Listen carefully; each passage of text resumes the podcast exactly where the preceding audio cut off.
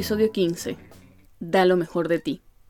En esta ocasión nos fuimos hasta Phoenix con el doctor Ricardo Correa, un endocrinólogo panameño que se desempeña como Program Director del Fellowship de Endocrinología, Diabetes y Metabolismo en la Universidad de Arizona. En esta conversación hablamos sobre su carrera como IMG en los Estados Unidos, la importancia del networking, el concepto de la medicina organizada y las implicaciones que puede tener para nuestro perfil profesional el hecho de pertenecer y participar en las diversas asociaciones médicas.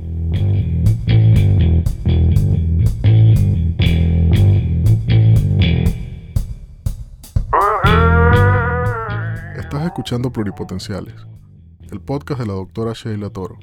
Forma parte de una comunidad médica en la que se exalta cooperación en lugar de competencia y escucha voces auténticas que relatan historias de resiliencia, perseverancia y reinvención.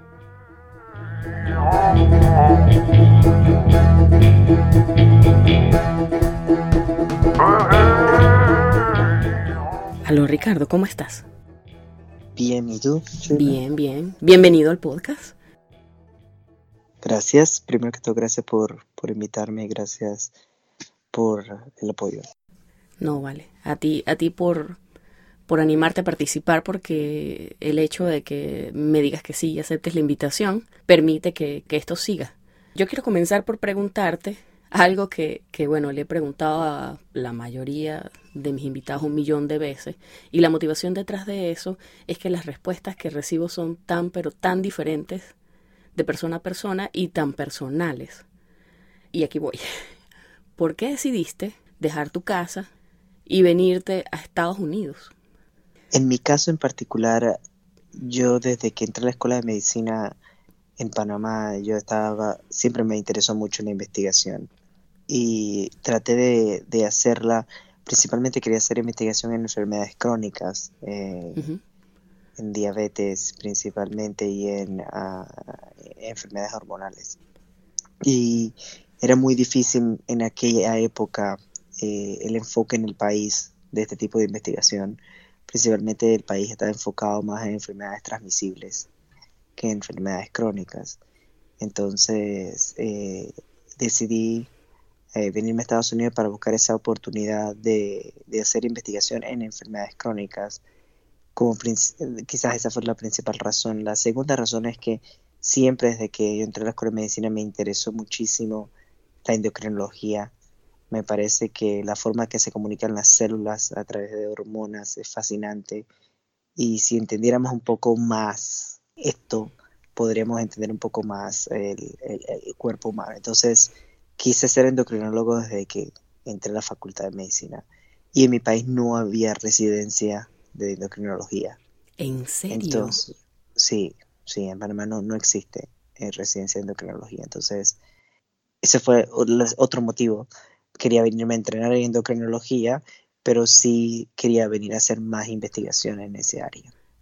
o sea, me, me sorprende, yo honestamente no sabía que la endocrinología no existía como, como especialidad en, en otro lugar. Porque digo, las hormonas, eso, eso es algo ubicuitos, están en todos lados, todos tenemos hormonas, todos. O sea, hasta cierto punto yo me enteré también recientemente que no hay infectología como especialidad en España, pero creo que eso tiene quizás un poco más sentido por lo mismo que dice, porque los países en desarrollo no se dedican tanto a las enfermedades infectocontagiosas porque no la viven tanto como quizás países de, Latinoamérica o países de lo que llamamos en vía de desarrollo. Entonces, claro, el, presupuesto se distribuye de acuerdo a las cosas que afectan a la población. Sí. Y nada, o sea, no, no podemos negar que definitivamente Estados Unidos es una autoridad en cuanto a investigación se refiere, a generar em, conocimientos, a generar guías que, que de hecho determinan cómo en otros lugares manejamos a los pacientes. Así que sí, es como el gol estándar, al menos para nosotros los latinos. Claro, y, y, una de las razones por la cual Panamá no, no tiene, por ejemplo, una residencia de endocrinología es porque no, en aquella época, no existían tantos endocrinólogos en el país para poner en una residencia como, como tal. O sea, digamos, no, no estaban los, las personas que pudieran formar a otros especialistas. correcto, no, había lo suficiente o están regados en varios hospitales y había que hacer un convenio y todo eso entre los hospitales. De muchos de los que se han entrenado en tecnología en los últimos años han regresado a Panamá, se han entrenado en otros lugares como México y, han regresado a Panamá. Quizás ahora ya Panamá pueda tener la capacidad de entrenar residencias de endocrinología. Ah, pero en aquella época no existía. Entonces, dos razones principales fue, uno, eh, querer hacer más investigación en enfermedades crónicas que estaban empezando en aquella época a hacerse en Panamá y ahora están mucho más establecidos. Y lo segundo es querer hacer eh, lo que es un fellowship en endocrinología que en Panamá todavía no había la, eh, no existía. Bueno, todavía no existe, pero en aquella época no, no, no existía esa, esa oportunidad, había que irse afuera vamos a hablar de, de tu residencia porque cuando nos conocimos me dijiste cosas que llamaron mucho mi atención. Tú llegaste a Miami, hiciste tu residencia eh, de medicina interna en el Jackson Memorial Hospital en la Universidad de Miami y me hablaste un poco del programa Harrington, que yo lo había escuchado nombrar pero no estaba muy claro de qué se trataba. Y me dices que se llama tal cual, programa Harrington para Latinoamérica y el Caribe. ¿En qué consiste ese programa? Bueno, hablar un poco del programa, eh, eh, bueno, es importante eh, porque uno me entrené ahí y lo otro es que la visión del doctor Harrington en los 60, en los 70, es importante mencionarla. El, programa ah, fue creado por el, el doctor William Harrington, que era un hematoncólogo que estaba muy interesado en establecer contactos con Latinoamérica. Le gustaba mucho Latinoamérica, entonces quería establecer contactos con Latinoamérica y convenció a la Universidad de Miami para que tuviera, atrajera a personas de, de, todo, de toda Latinoamérica a, a, su centro, que su hospital es el Jackson Memorial Hospital, para que así fueran eh, un, una, entes que cuando regresaran a su país, entonces eh, siempre fueran, siempre tuvieran de referencia aquel país donde se entrenaron o donde hicieron observership. El programa tiene dos componentes. Uno es el componente que de, de observership que inicialmente solamente era para latinoamericanos, pero que desde ya quizás 15 años se volvió un componente global donde observers pueden venir y entonces hacer rotaciones dependiendo cuántos meses ah, vayan a hacer la rotación. Y el otro componente del programa es el programa que es parte de la residencia de medicina interna de la Universidad de Miami. Entonces, de los 40 a 40 residentes que, que tiene por año en la Universidad de, eh, el programa de medicina interna del Jackson en la Universidad de Miami. 12 de ellos vienen del programa William Harrington, que entonces el concepto era entrenarlos en medicina interna o entrenarlos en alguna subespecialidad que regresen a sus países y entonces establecer ese contacto con eh, esos países. Y ha tenido muchos, muchos éxitos eh, celebró el 50 aniversario hace dos años eh, con gente en toda Latinoamérica, en muchos hospitales y sigue siendo entonces el centro de referencia en la Universidad de Miami. Entiendo, o sea, básicamente como formar relaciones con otras instituciones a través de sus de los residentes que entrenan. Em, tú me dijiste en aquel entonces que, que conversamos, porque yo, yo tenía una duda ya a mí alguien me comentó algo acerca de si es o no buena idea dejar claro cuando tú aplicas a una visa J em, que tú tienes la intención de volver a tu país de residencia o no, o sea, si de hecho es o no un factor. Y tú me dijiste que en casos, por ejemplo, en el caso particular del programa Harrington es bien importante porque eh, tal cual el, la piedra angular de ese programa es que la gente vuelva a su país de origen y lleve lo que ha aprendido. O bueno, al menos era la, intención inicial. Correcto, era, era eh, la intención inicial del doctor Harrington fue esa. Eh, y sigue siendo el pilar principal del programa. Entonces, cuando me acuerdo que conversábamos y me preguntaste si se decía o no, si te tenías, querías regresar a tu país o no, usualmente es una pregunta que en otro lugar uno podría decir, bueno, quiero establecerme acá, quiero hacer una, un fellowship o quiero hacer otras cosas y me pienso quedar acá. Y eso no lo van a tomar en cuenta en, los programas. Pero en, específicamente en el programa Harrington, sí es muy, muy importante el concepto de que te vas a regresar a tu país. Tienes que hacer hasta tu personal statement diferente y diciendo que te vas a comprometer a regresar a tu país. Bueno, eso, eso es un tremendo dato. Claro, la intención, la intención original del programa y todavía el programa sigue siendo es preparar a, médicos que regresen a sus países para que ayuden a sus países y aparte establecer el contacto de esos países con la Universidad de Miami. ok, mira, tú mencionaste que son 12 cupos dentro de los 40 quizás de la total de las residencias. Sé que son cupos de eh, para residentes categóricos, o sea, son cupos para que te garantizan completar tu entrenamiento completo de posgrado ahí dentro del, programa. ¿Eso funciona en paralelo o, de o integrado a, la misma residencia? Es lo mismo que el, el programa de medicina interna del Jackson Memorial Hospital. Es el mismo programa, no, no es un programa diferente, sino que es eh, digámosle que es un subgrupo de ese programa que la, de verdad la única diferencia es que es manejado por el legado del doctor Harrington, que ahora mismo es el doctor Temple, y los hijos de, y, y uno de los hijos del doctor Harrington, que el proceso va a ser igual, o sea, no existen dos programas dentro del Jackson, o sea, no existe el Harrington ni el programa del Jackson, sino que es el mismo. O sea, cuando vas a aplicar en el, en el ERAS y en el Match, principalmente en el Match, te va a aparecer programa de medicina interna, categórico, preliminar. Actualmente, en mis tiempos no aparecía, pero actualmente aparece algo que dice Harrington. Ok. Entonces, dependiendo, eh, tú aplicas, y usualmente si eres de Latinoamérica y no tienes ciudadanía o residencia norteamericana, tienes que aplicar en el programa Harrington.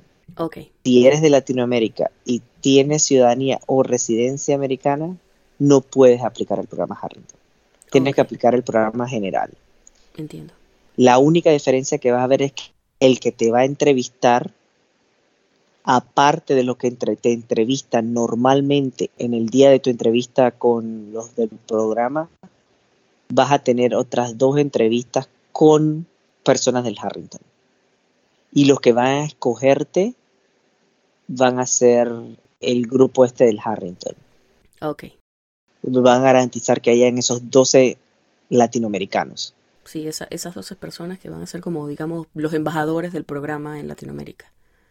Correcto. Para que suene poético. Este, mira, em, tú, bueno, tú egresaste de allí, hiciste tu posgrado de medicina interna en Miami, ya luego te vas a Bethesda en Maryland y continuaste tu entrenamiento en el NIH, que por sus siglas en inglés es el Instituto Nacional de Salud de los Estados Unidos, es un monstruo, es gigante en investigación, o sea que definitivamente cumpliste tu cometido de trabajar en investigación, estuviste de donde sale eh, muchísima de, los resultados a nivel de, research y de todo, bueno, digamos el mundo, Nahuara. De hecho, el NIH tiene un programa de grants que eh, le da fondos a muchísimos otros laboratorios, muchísimos otros departamentos de investigación en todo el país. O sea que son de alguna manera gestores de, todo lo que es la investigación en salud en el país. Nahuara, ahí hiciste endocrinología tu fellow endocrino y también hiciste tu fellow en neuroendocrinología. Y yo quiero saber, mira, ¿cómo fue entrenarte ahí?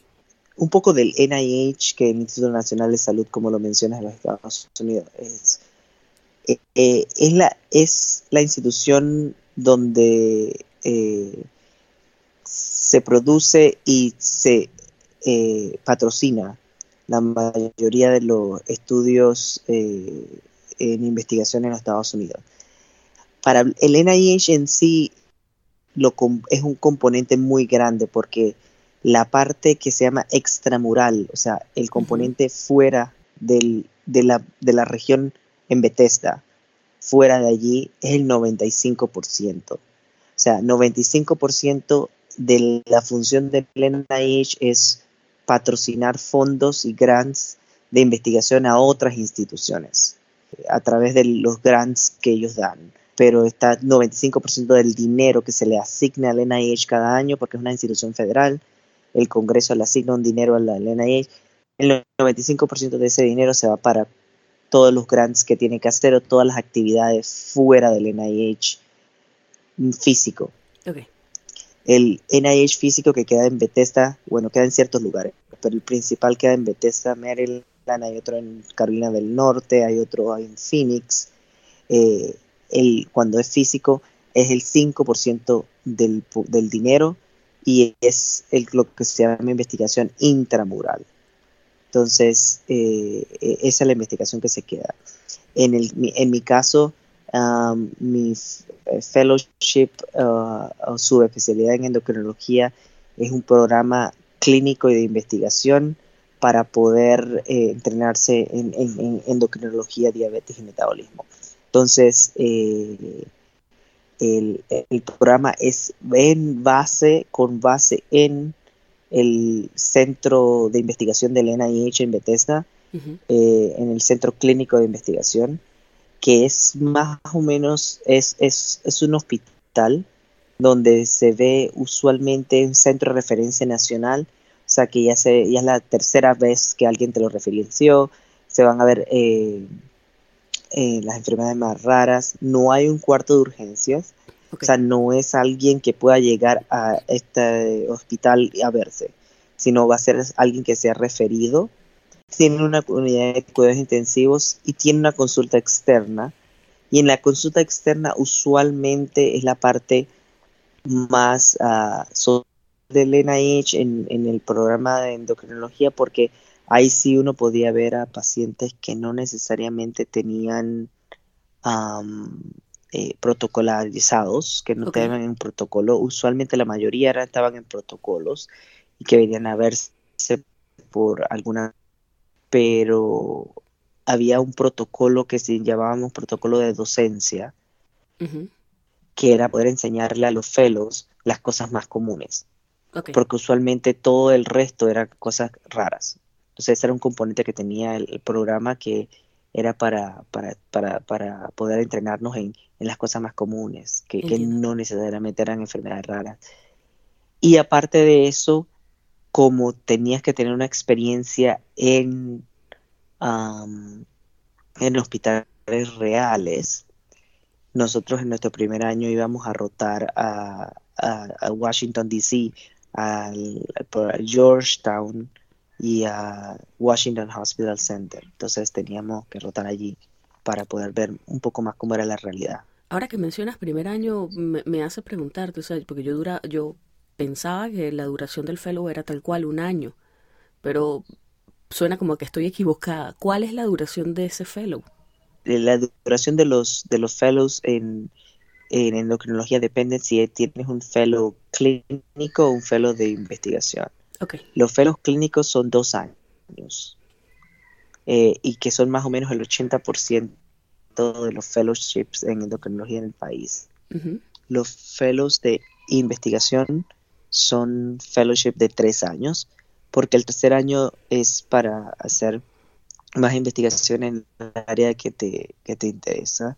Entiendo. En el NIH era un programa de tres años, Mm, cada día están desapareciendo un poco más los fellowships de tres años. Uno, porque menos gente quiere ir a la academia porque se gana menos dinero. Mm, y lo otro es porque quieren pagar sus deudas rápidamente. Que estudiar en Estados Unidos tiene deudas muy grandes, quieren pagarlo rápidamente. Entonces, hacer un tercer año es solamente prolongar, ganar menos. Entonces, eh, no, no necesariamente de todos los fellowships yo quisiera conversar contigo acerca de algo que de hecho me enteré que se llama de esa manera por ti. Yo lo que te digo, o sea, yo me declaraba ignorante antes de esto. Tú me dijiste, mira, se llama Organized Medicine. estás, eres miembro, y bueno, desde hace mucho tiempo lo has sido, de múltiples asociaciones médicas. Has sido miembro y parte de comités, has tenido que ver con coordinación, tenido una cantidad de roles en una cantidad de asociaciones. Y yo quisiera básicamente preguntarte por qué tú consideras que es importante involucrarse en ese tipo de actividades. Sí, bueno, esto también depende de la personalidad de las diferentes personas y, los objetivos y, de, cada uno. Desde que yo estaba en la Facultad de Medicina, siempre me atrajo estar involucrado en organizaciones médicas, en, este, en aquel momento organizaciones estudiantiles, de manera de poder, para poder colaborar, contribuir un poco con esa organización y hacer el cambio. Mm, tengo una personalidad que trato en las, cosas que me involucro, tratar de llevar el cambio o representar a, aquellas voces que en, diferentes momentos represento. Cuando estaba en la Facultad de Medicina, me involucré muchísimo, por ejemplo, en el comité científico de mi facultad y esto me hizo involucrarme en la Federación Latinoamericana de, Sociedades Científicas Estudiantes de Medicina, FELSOSEM, y con la FELSOSEM crecer un poco más en esto que es medicina organizada, o sea, entender un poco más cómo funciona una organización internacional, cómo se maneja una organización internacional. Tuve la oportunidad de ser presidente de la organización FELSOSEM y entender un poco más, eh, abrirme más ese, ese, esos ojos a esa cultura de poder tener eh, amigos en todos, los, en todos los países de Latinoamérica, de poder conocer universidades y hablar con decanos en aquella época de todos los países de Latinoamérica empezó a crecer en mí la, idea de que me, encantaba. O sea, no solamente porque representé ah, en cierto momento la voz de cierto grupo y traté de mejorar o darlo de, algo de mí a la organización, pero también eh, aprendí muchísimo de, de, ella. Entonces, cuando llego a los Estados Unidos, siempre tuvo eso en mí. Desde que estaba en Felsosem, cuando hicimos un, congreso en Panamá, mm, yo me pude contactar con el presidente de la Sociedad Europea de Estudiantes de Medicina y traté de hacer contactos con la Sociedad Americana de Estudiantes de Medicina.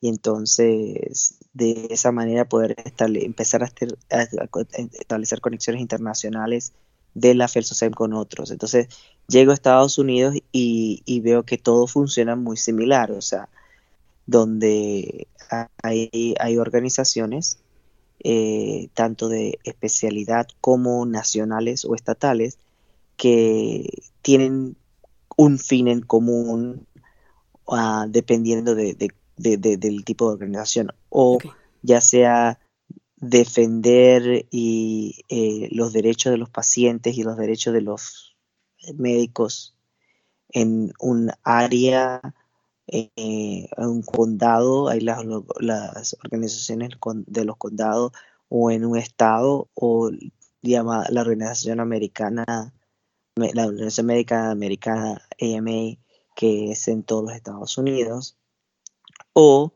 tienen como objetivo mantener lo, lo que es la, la educación continua, la ciencia, la formación de guías que ya sería entonces las, las sociedades especializadas.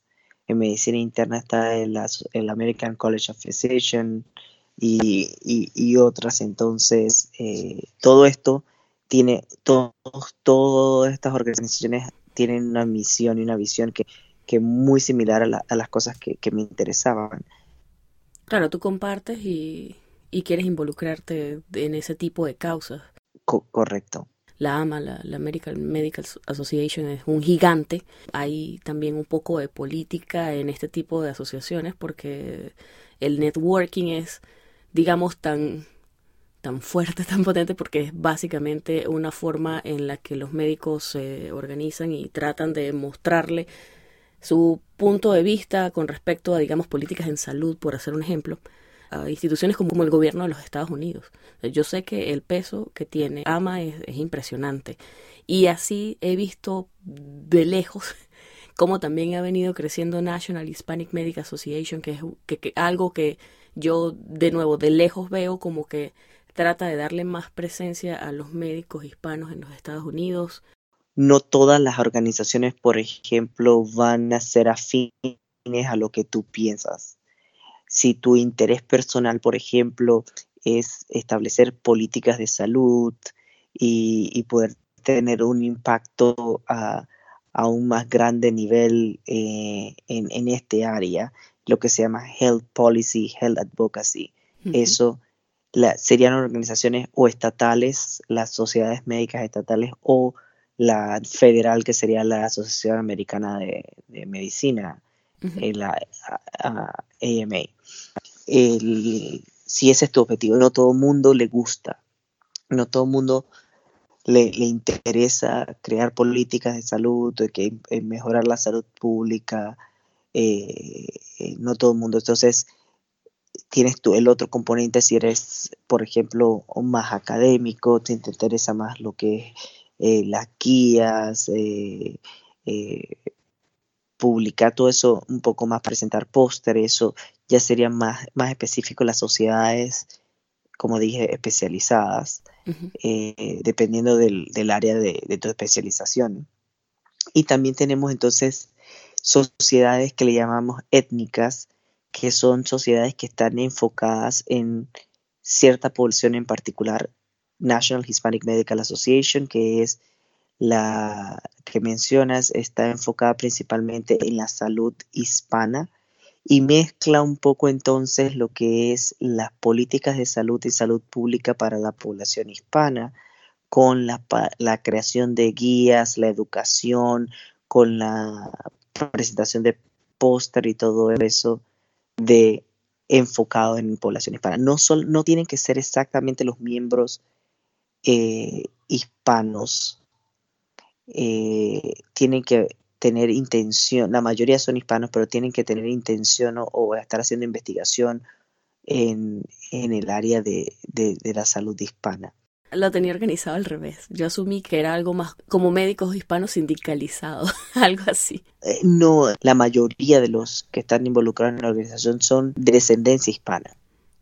No son médicos latinoamericanos que han venido a hacer residencia y se han quedado en Estados Unidos. Son de descendencia hispana. En nuestro país tenemos estas cosas. Lo único que a veces están, bueno, como acá, tan politizadas en el sentido de que por ejemplo, en Panamá tenemos las diferentes sociedades médicas, Sociedad de Medicina Interna, la Sociedad de Endocrinología, entre esas, y también las sociedades nacionales un poquito más sindicalizadas, que son ciertas agrupaciones, y entonces, eh, pero las mismas políticas que ocurren en, en nuestro país son las mismas políticas que ocurren detrás de las organizaciones médicas en Estados Unidos. O sea, el, dependiendo del, de la organización va a ser un poco más o menos democrática. Eh, por ejemplo, la, American Medical Association, para poder optar a una posición, la mayoría de las veces eh, las grandes posiciones son por elección popular. Y eh, otras organizaciones funcionan que los comités y los jefes de cada comité los escoge el presidente de la organización. A otras organizaciones funcionan con un comité de nominación, que es quien nomina a los que van a pertenecer al board o los que van a pertenecer a los comités. Entiendo. Pero todo es, de todas las maneras, lo, la clave de todo esto es el networking. Dime a cuántas personas conoces y así mismo vas a, crecer o a mejorar en la, en la organización. Sí, entiendo. Y la, forma de networking ha cambiado muchísimo. Cuando yo llegué principalmente el networking era participando en la presencialmente en los congresos de manera que la gente de alguna u otra forma te vaya viendo okay. y te vayas involucrando en los comités y de los comités, entonces vas a ir creciendo porque te van dando cuenta de que trabajas. Ahora ya las redes sociales forman gran parte de estas asociaciones y entonces postear cosas de la asociación, que otros médicos que pertenecientes a esa asociación te vean, todo eso te va a ayudar en tu networking.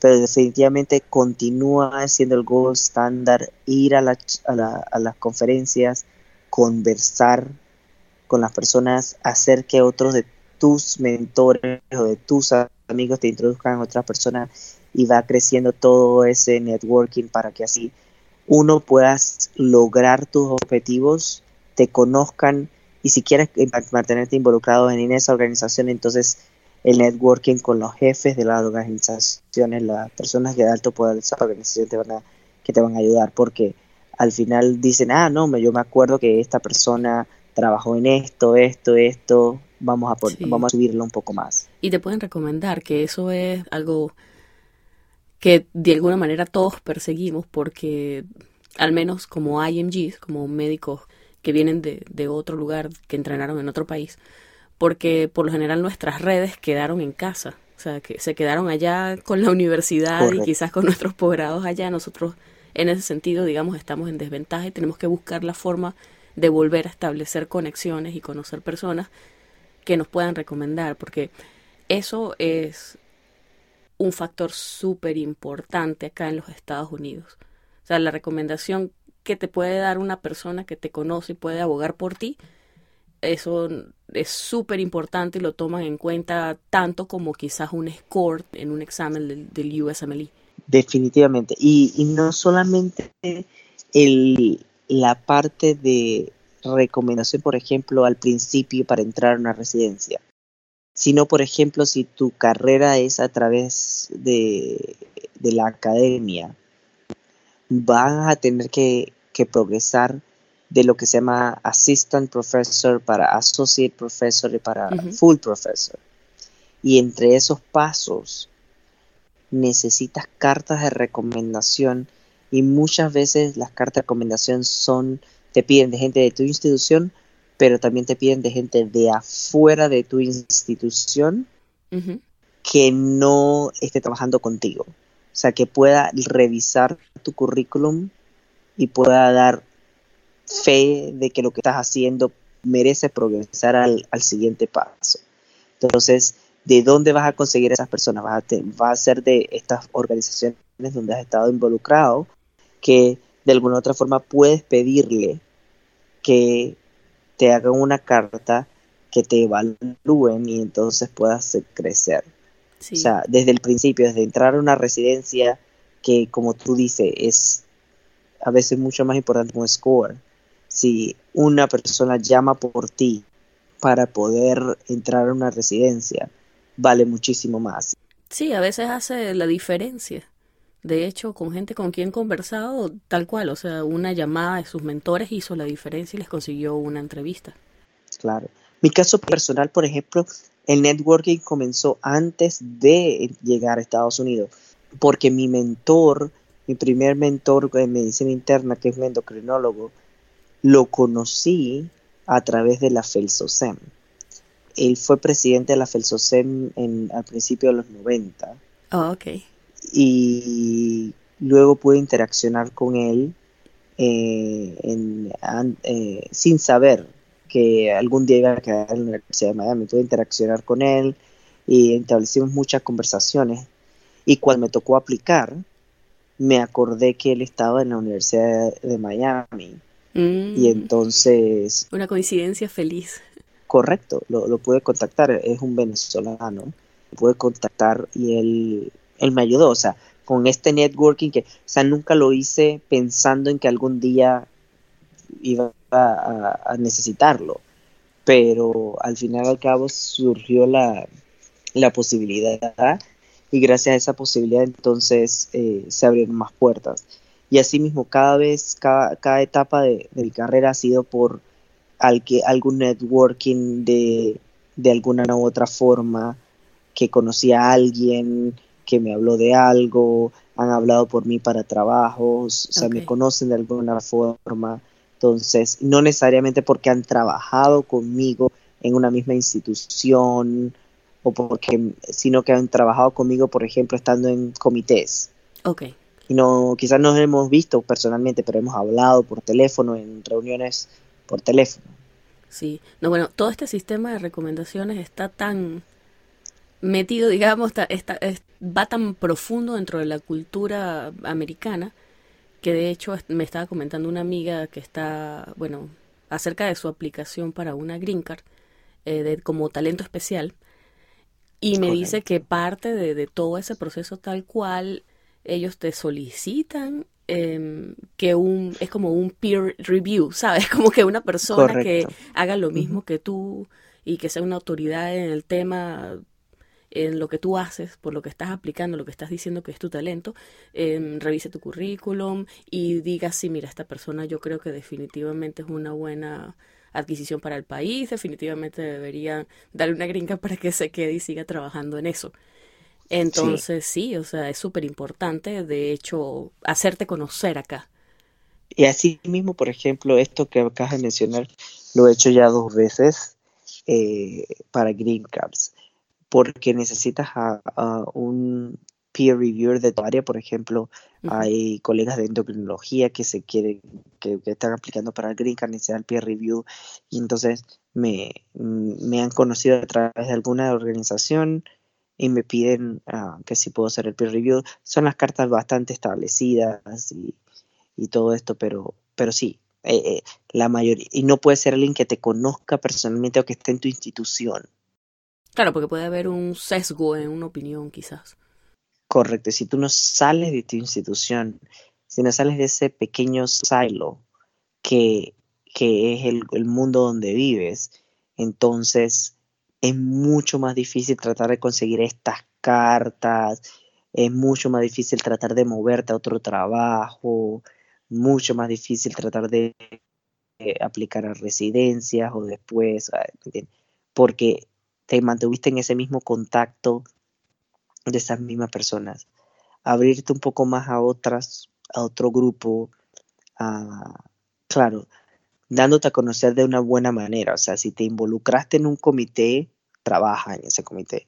Claro, no vayas a, a echar a perder esa oportunidad.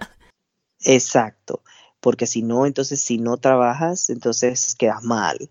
Se llama, nadie te va, ya entonces lo opuesto, nadie te va a, a recomendar o a, o a, progresar, no vas a progresar en la, en la, organización.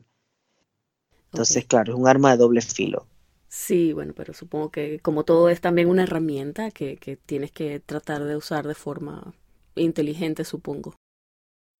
Aunque no parezca, yo soy un poco introvertida la mayoría de las veces y lo que tú mencionas, sabes, ir a un congreso y de hecho hablar con personas que no conozco, a mí ni en Venezuela lo hacía. A mí me encantaban los congresos, yo iba y, y, me vacilaba, como decimos nosotros, las ponencias, eh, me maravillaba escuchando cosas nuevas, pero tanto como llegar y, sabes, presentarme a una persona que nunca he conocido y, y hacerle algún comentario es, eh, algo que, que, que, toda la vida me ha costado muchísimo, entonces me intimida un poco nada más pensar en eso.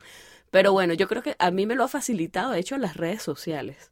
Sí, exacto. Y, y, y, te digo, por ejemplo, yo también soy introvertido.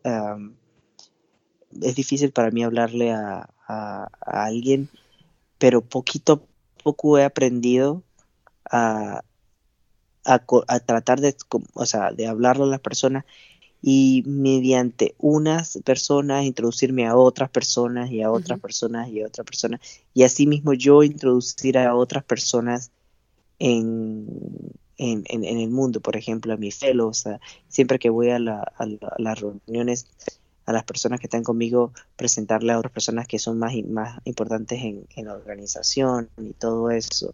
Entonces, así es, y así, y así miles de historias de personas que quizás en tu vida te imaginaste que ibas a conocer, las conoces y estas personas no necesariamente a veces son para que te abran puertas, sino que son personas que vas cultivando y que a la larga van todos creciendo juntos y que quizás de aquí a 20 años esas son las personas que de alguna forma te van a ayudar o tú vas a ayudar. O sea, Sí, no siempre solamente buscar el, el, al presidente de la organización, pero es, es crear ese grupo de, por ejemplo, en este caso yo, yo, yo siempre trato de crear el grupo de young physicians, de, de médicos jóvenes, ok. porque sé que a la larga en tratar de ayudarnos entre nosotros e invitarlos a que den charlas en mi universidad, ellos y me invitan, porque a la larga somos la nueva generación, o sea, vamos a hacer al final lo que esa gente va a ser las que van a ser los chairs de las divisiones y, Claro. y todo eso. Entonces, empezar a cultivarla desde ahora es, es importante, aunque, aunque nada más nos veamos una vez al año. Y a mí me suena súper enriquecedor porque mm, una cosa que yo he dicho con respecto a lo que yo he sido muy vocal y me he metido a veces en problemas porque quizás digo más de lo que debería, es que a mí me parece insano que a veces las relaciones que tenemos con otros médicos son tan competitivas que se vuelven más bien, digamos, un obstáculo, cuando lo que podemos hacer es usarlas como una catapulta. Y eso lo podemos hacer como tú mencionas, cooperando entre nosotros. Y creo que en grueso para eso están todo este tipo de asociaciones, porque creo que entre todos juntos podemos construir mucho más de lo que podemos hacer cada cual en su burbuja. Claro, pero como tú dices, también esa es la parte bonita de la medicina organizada, pero también tiene su parte difícil, su parte política, su parte de que hay cierto tipo de discriminación muchas veces de cualquier tipo, ya sea de IMGs o de mujeres o de afroamericanos o de hi- hispanos, de, cualquier tipo de discriminación que hay que tratar de sobrellevar. Ah, muchas veces a los IMGs se, se nos hace un poco más difícil. Uno, porque no estudiamos aquí y no conocemos a la organización y tampoco muchas de estas organizaciones tienen grupos de estudiantes de medicina, o sea, que ya desde estudiantes de medicina ya se vienen conociendo ellos que son la gente que va creciendo juntos. Entonces llegamos cuando somos residentes. Entonces ya es más difícil porque tienes que darte a conocer a un grupo que ya tiene un core, ya tiene un grupo establecido, que son los que siempre han participado y que los que siempre han estado involucrados. En nuestros países era más fácil, como tú decías. El core éramos nosotros. es distinto. Exacto, el, el core éramos nosotros, nosotros éramos los que conocíamos a la gente, porque er- era la gente que estábamos activa y ah, bueno, cuando llegas acá llegas de cero. Después de todos estos años que han pasado, que tienes tú acá trabajando en los Estados Unidos y has pasado por distintos tipos de posiciones, eh, distintos tipos de trabajo, has vivido y trabajado en distintos tipos de ciudades, haciendo cosas diferentes de nuevo. Yo quisiera preguntarte, ¿qué tal ha sido tu experiencia como IMG? Mi experiencia como IMG ha sido, ha ido de varios ex- extremos, ¿no?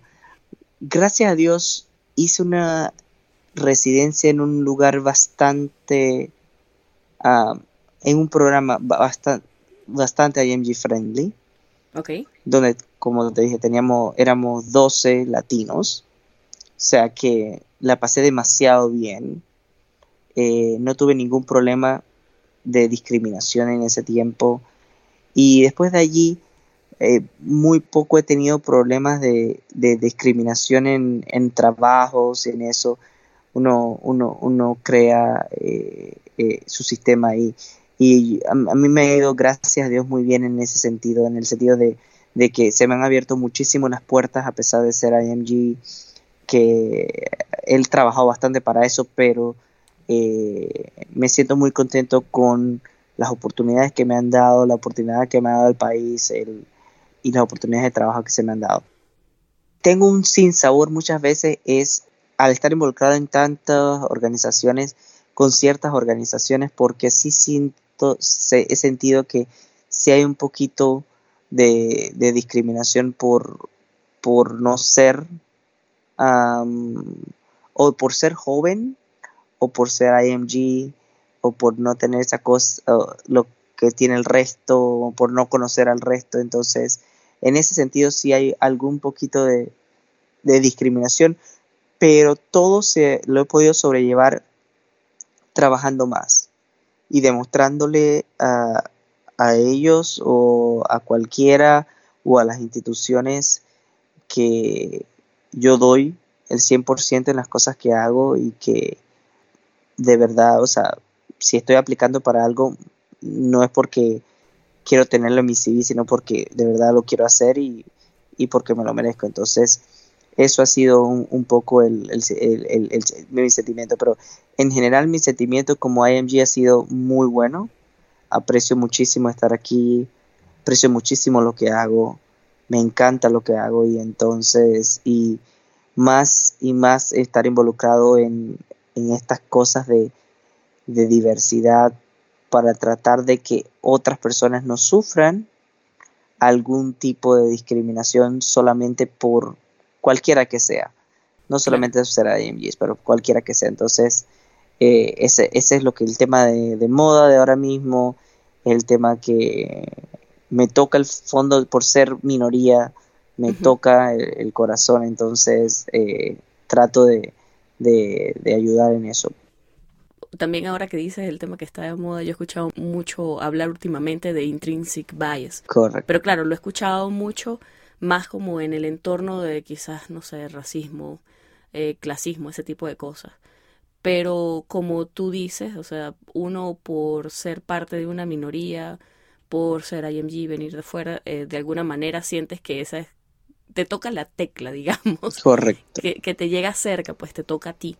Entonces, sí, yo, yo entiendo que, que no hay forma de evitar eso, que sería para nosotros el intrinsic bias, de tratar de alguna manera de, de ayudar a, gente que ha pasado por la misma situación por la que nosotros pasamos, porque sabemos que, que el camino no es tan fácil.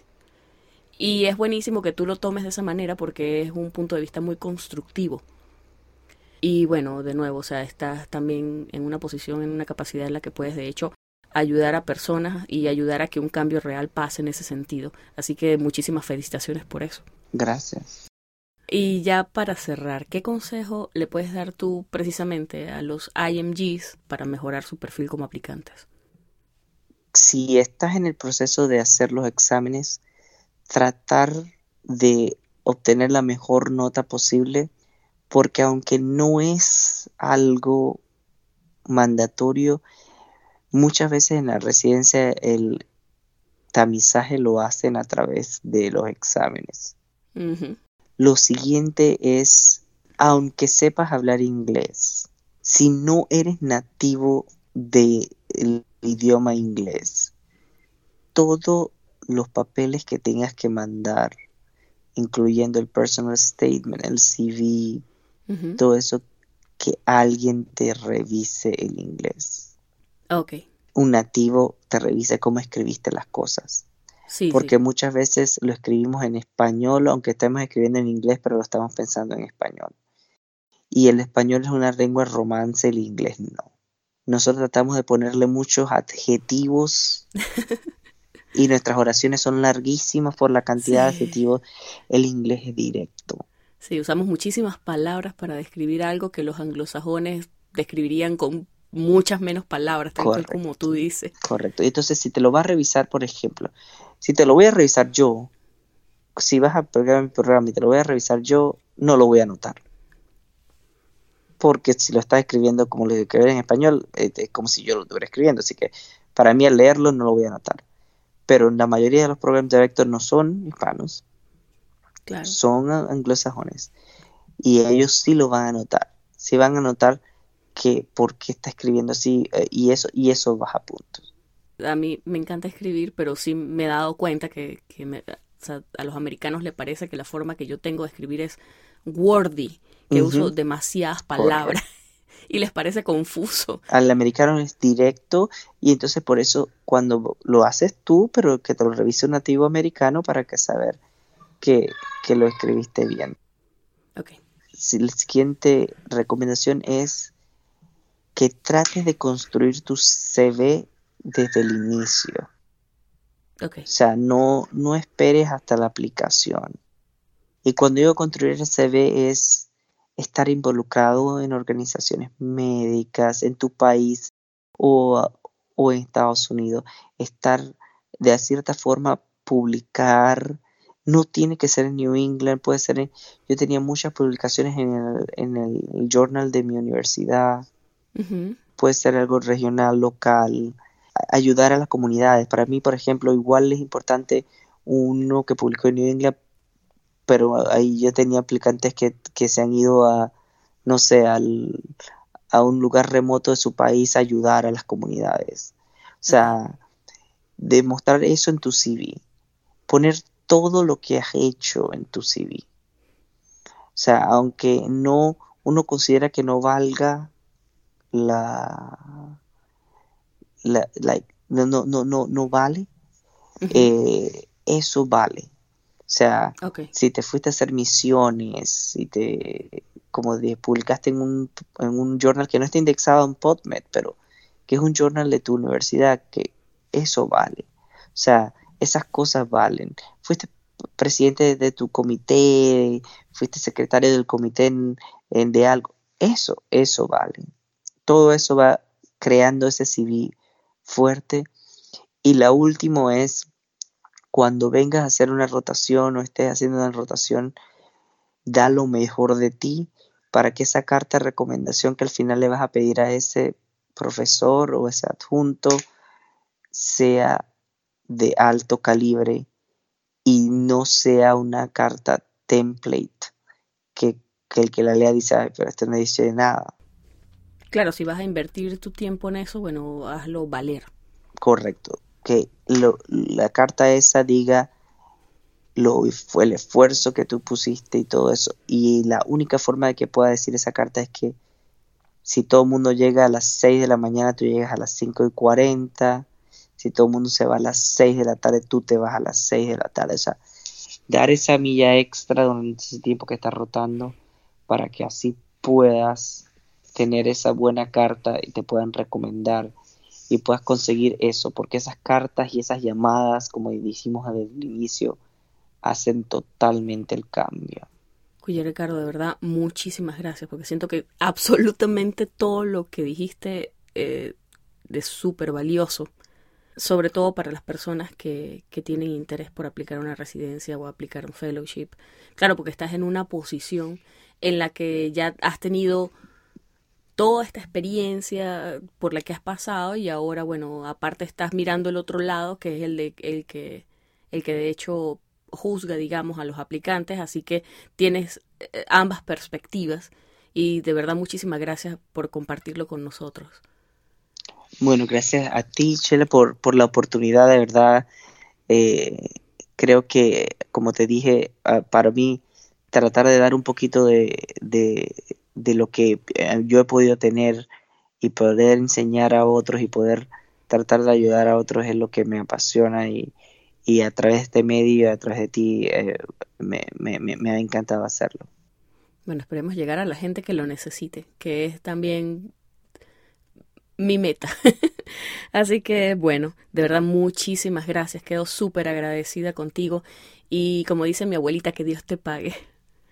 Gracias. Bueno, feliz noche entonces. Bueno, feliz noche.